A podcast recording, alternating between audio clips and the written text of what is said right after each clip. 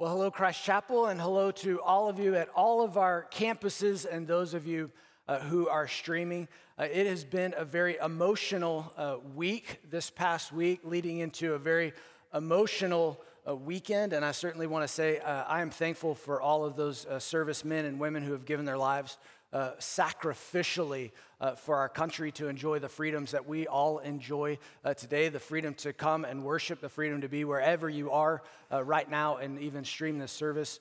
Uh, but the loss of life these past couple of weeks has not been sacrificial, but senseless. Um, and it's evil in our world, and uh, it breaks my heart, and I know it breaks yours. I just want to say two things about that quickly. first, come, Lord Jesus. Uh, let that be our cry. He's the only one that can make this world anything close uh, to what He imagined it and made it to be. And uh, second, I want you to know that when you come to one of our campuses, uh, there are teams that are highly trained, and I'm talking multiple people that are highly trained and vigilant about your safety and the safety of your family and children. So uh, just want to say that and want you to know that. Um, okay, now, uh, switching, totally switching gears. Uh, what a way to start a sermon, I know. Um, but uh, there was a survey done of 1,600 people by a group uh, that put out the Jesus film uh, a few years ago. And uh, they asked these folks that they surveyed, they said, What prevents you from having spiritual conversations with others?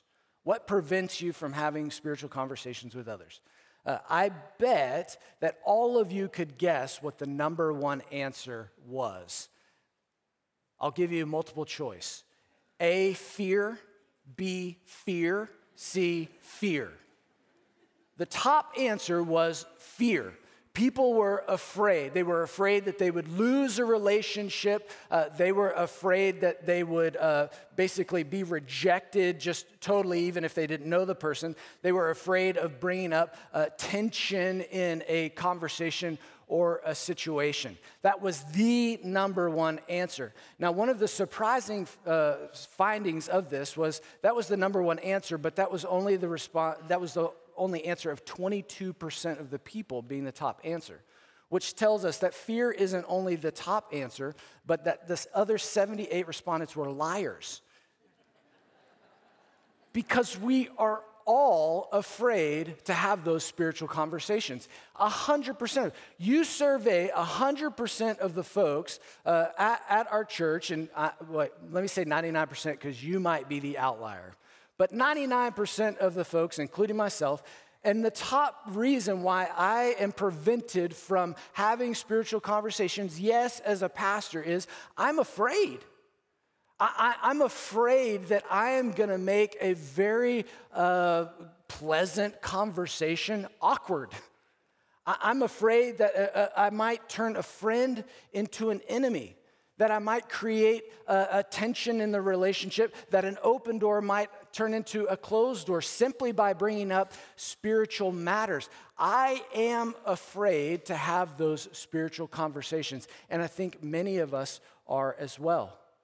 That means that in order to stand up and have spiritual conversations about the person that is nearest and dearest to my heart, and I know yours as well, we are going to have to stand up to fear. And that's what we're going to talk about today. So, if you will, open your Bibles to Matthew chapter 10. Matthew chapter 10, we're going to cover the, the second part of this chapter. We're going to cover a lot. We're going to start in verse 26 and go through the end of the chapter.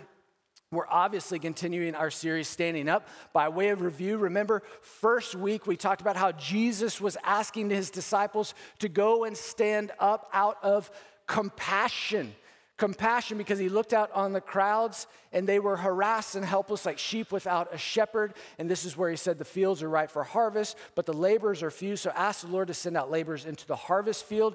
So we are called to stand up, certainly by conviction, but certainly out of a motivation of compassion for other people because they do not know the good shepherd. That was week one. Week two, last week, was how the folks there and those who go out will be persecuted. And Jesus started off that whole section by saying, Behold, I am sending you out as sheep amidst the wolves. That doesn't sound safe. He's sending them out as sheep amidst the wolves, and he tells them that these wolves are going to hate them, they are going to flog them, and they are going to drag them to court on by, for the sake of his name. It's on account of his name, not, not because of they, they've mistreated people, but just because they stand for Jesus. And so after Jesus scares the daylights out of his disciples, then he says in verse 26, look at it. So have no fear of them. Just have no fear of them. You see, it's so simple. To get over fear, you just don't have fear. So, why is Jesus telling them that at this time? Well, I think the obvious reason is because they're afraid. I think uh, Jesus is probably pretty good at reading his audience and understands that they're uh, fearful of the things that he's just told them. But I think the other reason why he's telling them not to be afraid is because truth is on their side. Look at what he says there in verses 26 and 27. I'm going to continue that. He says, So have no fear of them, for nothing is covered that will not be revealed or hidden that will not be known. What I tell you in the dark, or what he means by that, is what I tell you one on one right here, say it in the light. And what you hear whispered in these conversations, proclaim on the housetops. You see, what Jesus is saying is you don't have to be afraid because truth is on your side and the truth will prevail. The truth will turn out to be true. So, therefore, go and proclaim it. Go out into the harvest fields, even though you're going out as sheep amidst the wolves. Don't have any fear because truth is on your side. And who is truth? Jesus is the way, the truth, and the life. He is on their side. And so, what that tells me is when truth is on our side as disciples and we're considering standing up, knowing that we know the right things, we know what is true, we know what God says about us and what God says about the world. We know what the, the end is. We know the, the destruction and damnation that is in the end for those who don't trust Christ. We know those things that are true. And those things that those things will be revealed in that day. So that tells me that truth is on our side, so that the only thing that prevents me from standing up is fear. That's it. I'm, I'm, one of the reasons why this has been an emotional week, folks, for me personally, is not just because of the current events that have, that have happened, but because I've spent my week in this passage 24 hours a day thinking about what this means for me and what this means for you. This is a heavy week. This is a heavy sermon. This is a heavy passage. Because we're going to have to get over our fears if we're going to stand up for Christ. And so, what I want to do is, I want to tell you what three common fears are that get in the way of us standing up for Jesus. But then I want to tell you what Jesus does to, to discount those fears or what he says about those fears. And then I want to give you an application so that we can stand up for Jesus beginning today. And so let's talk about these uh, particular fears. So, first one, as we work our way through this passage, a standing up for Christ is automatically, it's going to elicit a fear of harm. A fear of harm. Now, we've talked about this before, but um, I know that many folks in the United States don't face a fear of physical harm. Now, if you are aware of anything going on in the world towards Christians, physical harm is a very uh, real thing that happens to people who are persecuted and even martyred for their faith in Jesus. So you may not fear physical harm here in our country, but I think all of us fear a harm to our reputation to our, our livelihood, to our career, to our future. So there's a fear of harm that we all have. And Jesus talks about that in verse 28.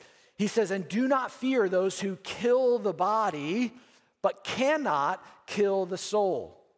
Rather, fear him who can destroy both the soul and the body.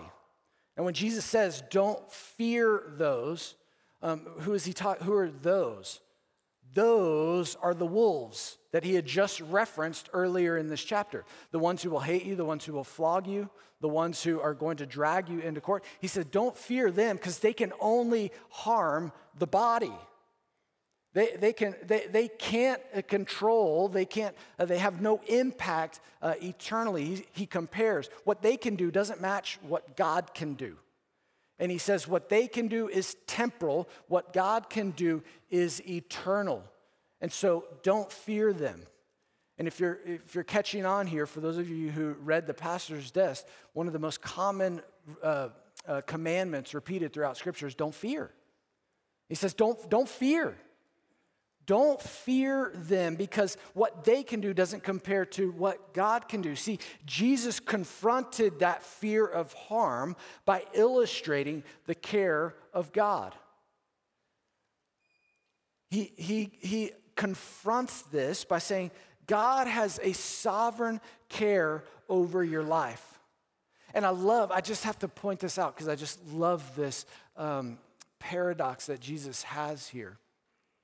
Because as, as Jesus almost puts on the heavy there of God can control what happens to your soul for eternity, he doesn't bully these disciples into not having fear.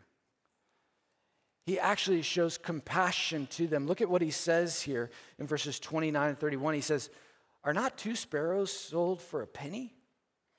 And not one of them will fall to the ground apart from the knowledge of your Father. That is your heavenly Father. But even the hairs of your head are all numbered. So fear not, therefore. You are of more value than many sparrows. Uh, sparrows during those days, um, those would have been sold. They were actually the cheapest food that you could buy. They were peasant food. And metaphorically speaking, sparrows were spoken of as the smallest of all creatures. And he's saying, not even one of the smallest of all creatures is going to fall to the ground without the knowledge of the Heavenly Father. It's this sovereign watch care that God has over every creature. And he takes it and then applies it to human beings, going from creature to feature. And he says, Hey, every hair on your head, God knows about. Now, I know some of you have more than others, but I want you to think about this because I, I actually considered doing this and I gave up. I considered sitting down with my kids and counting the number of hairs on their heads. And you know what stopped me? It's not that I don't care. Do you know how much time that would take? How tedious that would be? But then it got me thinking about God that how much time does it take for him and how close does he have to get? And how tedious is that for him to count the number of hairs on your head and he knows every one of us that well? He gets that close. He takes that much time. He cares that much that he says, Hey, I know what happens to the sparrow, and you are more valuable than many sparrows. And so some of you might be saying right now, well, Cody, why does God let happen what happened in Uvalde? Guys, I don't know. I honestly don't know. But I heard a, a wise Christian sage say even this past week, and he said, Whatever God is up to, Jesus proves he loves me. And I, I love that. I, I, I don't understand, but I know Jesus loves me. I know Jesus loves you. I know Jesus loves those kids and those families and those teachers. He proves it. You see, he combats, confronts this fear of harm by saying, This is not all we have, and I care for you and can take you and make you into something better and take you to a better place. That's what he wants. And so, in order for us to stand up for Christ, as we consider how Jesus confronted this fear of harm, what we have to do is fear God more than you fear man. It's that simple. It's hard to apply, but conceptually, it's that simple.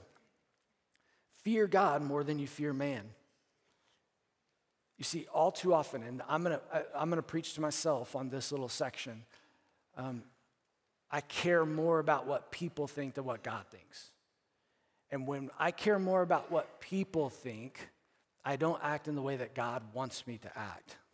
I don't do the things that God wants me to do. And I will say this when I make decisions in my life because I fear people more than I fear God, it is always a decision I regret. Every time. And sometimes I'm still scared and I still choose to try to please people.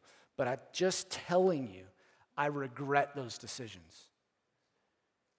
You see, we can't get into that. We can't get into fearing man more than we fear God because when we fear man more and we please him, it's ultimately sacrificing pleasing God. In fact, Paul says that in Galatians uh, chapter 1. Uh, I believe it's in verse 9 or 10. He says, am I, am I trying to please man? If I try to please man, I cannot please God. I mean, it's either or. I'm living for him or I'm living, I'm living for people or I'm living for God. And in fact, it, there, it is that binary here in this passage. Look at what he says in verses 32 and 33. Jesus says, So everyone who acknowledges me before men or mankind or people or in public, I also will acknowledge before my Father who's in heaven. But whoever denies me before people in public, I also will deny before my Father who is in heaven. Uh, uh some of your Bibles might use the word instead, instead of uh, acknowledge, it might say confess. All this means is to profess that, that you make it abundantly clear where your allegiance lies. And he says, if you make it clear to everyone else that your allegiance lies with me, then I will make sure to acknowledge you when you stand before my Father. But everyone who doesn't make it clear, who, who shrinks back in the shadows, who, all, who, who don't make it clear and apparent who, they're a, who they are allegiant to, then I will deny them before my Father who's in heaven. Now, certainly there are times that I have shrunk back. Praise God, I am saved by grace through faith. It is by grace through faith. But this is, folks, let's be clear. Are we making it abundantly clear who we stand for? Because fearing people and public opinion causes us to shrink back, and we don't stand for Him. And one of the verses that I memorized when I first got into full time vocational ministry is the verse that I put on your sermon notes. It's Proverbs 29 25. It says, The fear of man lays a snare, but whoever trusts in the Lord is kept safe. Or the way that I memorized it, the fear of man will prove to be a snare, but those who trust in the Lord will be kept safe. Every time I fear people, it's a snare. If you fear people and what they think and their opinion constantly, you will always think about it. will, it will snare you, it will enslave you. Choose to fear God and God utmost, and you will be set free. I'm serious. You will be set free. Say, I follow him and follow him alone. And it leads to freedom. Fear people and it will lead to enslavement to their whims, to their emotions, to their opinions. And you're constantly going to be looking over your shoulder, wondering what they're going to say, wondering what they're going to think. And folks, that's no way to live. So we've got to, if we're going to stand up to this fear of harm, even if it's to reputation, image, future, career, whatever that may be, you're still going to have to fear God more than you fear people. Okay, the second area that we fear when we stand up for God, standing up for Christ elicits a fear of alienation, a fear of alienation. When I talked uh, in week one of this series, I talked about some of the nuances of standing up. And one of the ones that I didn't mention in week one was that oftentimes a nuance of standing up means standing alone. That when we stand up for anything, we usually stand up by ourselves. And sometimes it feels like that's going to be the case that when we stand up for Jesus, we stand up with no one else. No one else is standing by our side. And that's a, that's a real fear because we were made for relationship. And that is a fear that we all have, is because we don't want to stand alone. But Jesus says sometimes that's how it feels. Look at what he says in verses 34 through 36. He says, Do not think that I have come to bring peace to the earth. I have not come to bring peace, but a sword. These are alarming words. I will explain in just a second. For I have come to set a man against his father and, daughter, and a daughter against her mother, and a daughter in law against her mother in law.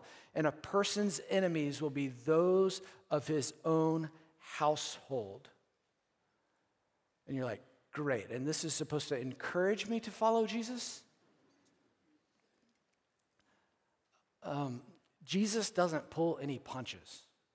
Jesus tells the truth.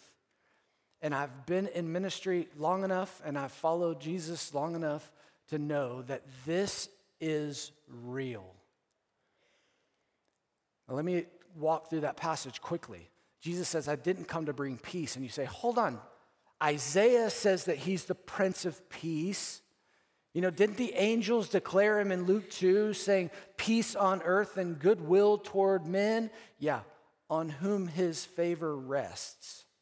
We forget that part of that passage. That God does bring us peace with him through Jesus, but that message, the good news of Jesus, is divisive. And I don't have to go into that, and you know that in our world. And here's the reason why is because when you say you follow Jesus, you are saying something about everyone else. When I say I follow Jesus, what I'm saying about you is I believe you are a sinner. And guess what? I was too. And I was a sinner who, who was in need of God's grace. And I'm saved by grace through faith. And guess what? That's what I believe everyone else in our world needs. But we forget that what we say about Jesus says something about somebody else. And guess what? That somebody else knows what we're saying about them.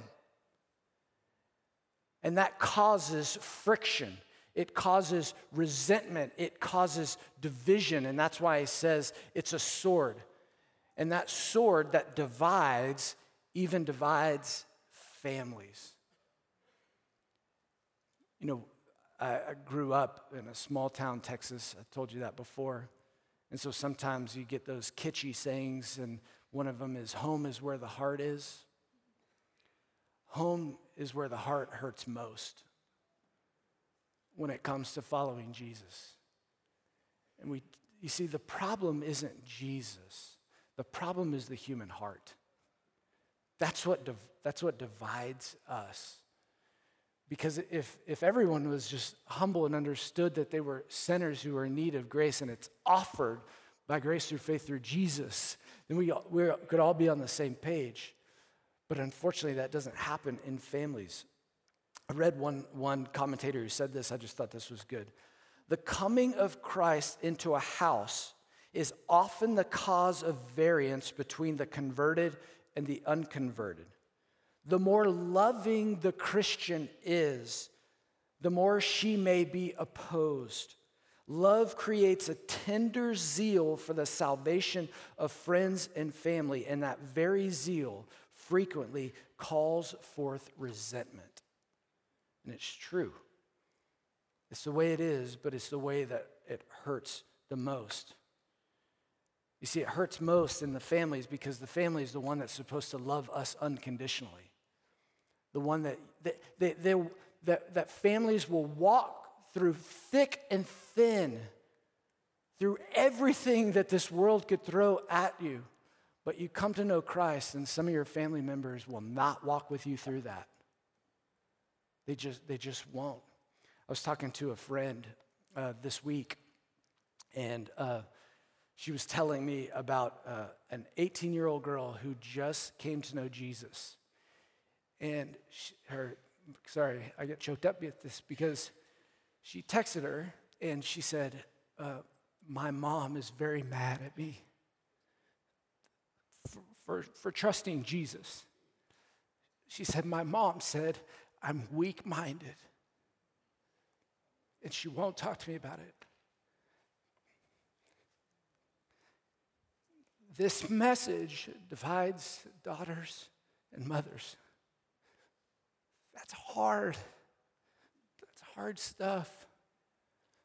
So, what do we do when we're shunned or shut out by those that are supposed to love us the most? Will we join a community that understands us, that gets us, because one of the loneliest places for a person is in a family who doesn't understand them, who alienates them. See, Jesus dispels this fear of alienation by creating a community of cross carriers. The reason why I say cross carriers is because of what Jesus says in verses 38 and 39. He says, And whoever does not take his cross and follow me is not worthy of me. Whoever finds his life will lose it, and whoever loses his life for my sake will find it. You see, when you choose to take up your cross and follow Jesus, that is going to look weird to other people around you. And it's going to cause some people, maybe even your own family, to disavow you, to alienate you, to isolate you, to make you feel very, very lonely. And that's why we've got to join with those others who are cross carriers, because you're going to feel like you've lost your life, everything you've known for the past however many years that you've known your family. And you're going to go, I don't understand them. And they're going to go, I don't understand you. And it's a reality of following Jesus. And he says, that's why we've got to join this community of cross carriers. Because what makes me feel a little less crazy when I carry my cross is when I'm carrying it next to somebody else who's carrying their cross. See, let me give you a weird analogy. Um, I don't know if you've ever walked into a, a place, a function, work, it doesn't matter where it is, a restaurant, and you've either felt overdressed or underdressed. You ever felt that way? Okay, what makes you feel overdressed or underdressed? What makes you feel that way is how the majority is dressed. Right? That's what makes you feel weird. You see, when we join a community of cross carriers, the majority is carrying their cross. And so I don't feel overdressed or underdressed, I feel normal. I, I understand you. I get what you're living for. I get that when you when it looks like everybody else is telling you that you are losing your life, you're actually finding it. And that's why we've got to be in community with one another. So, develop deep relational connections based on Christ's blood. Please hear, me say this. I, I, you are all thinking about your very own families right now, and I am in no way trying to put down your, your family, your, your, your mother, your father, your brother, your sister, aunt, uncle, grandma, grand, papa, whoever. I don't, you know, God love them. I'm, I'm just trying to tell you the reality is that if you trust in Christ's blood, nobody understands that but those who've trusted in Christ's blood those of your own biological blood might not even understand you. And I hate that for them, and we're going to pray for them, and I'll pray for them alongside you. That one day they might understand you and might get you, get what you're living for. Because I, I understand they think that they found life, and in the end, they're going to lose it. And you're losing your life, what seems like that right now because later on you're going to gain that life. But we find life in community with one another. You see that 18 year old girl that I just told you about, who's having a rough patch with her mom right now? You know who is her BFF right now? The girl who led her to Christ. She's found a kinship and a relationship with her that immediately just skyrockets. She feels like she's been known by her forever. And it's so true. I don't know how many of you had the privilege of going on a mission trip. You meet a Christian in another country that you've never met before, and you immediately feel like you're related. And there's a joy, and there's a, a fellowship, and there's a camaraderie, and a depth of relationship that's just unmatched. And you go, How can I feel connected to that person that I literally just met and may never see again? And I go home and I sit around the table at Thanksgiving and I feel like nobody understands me. It's because Christ's blood runs thicker than the biological blood. And so I'm not saying disavow the biological blood that you have, but I am saying you need to build deep, deep relational connections based on Christ's blood. And then finally, the last fear that we all have, I think, uh, standing up to Christ elicits a fear of insignificance. A fear of insignificance. I think one of the things that always runs through our brain whenever we're thinking about having a spiritual conversation is we wonder is it going to make any difference? Like, is this, is it really worth it? Like, is it, is it gonna, is it gonna go anywhere? Is this gonna do anything? And, and we try to, to weigh the risk and the rewards.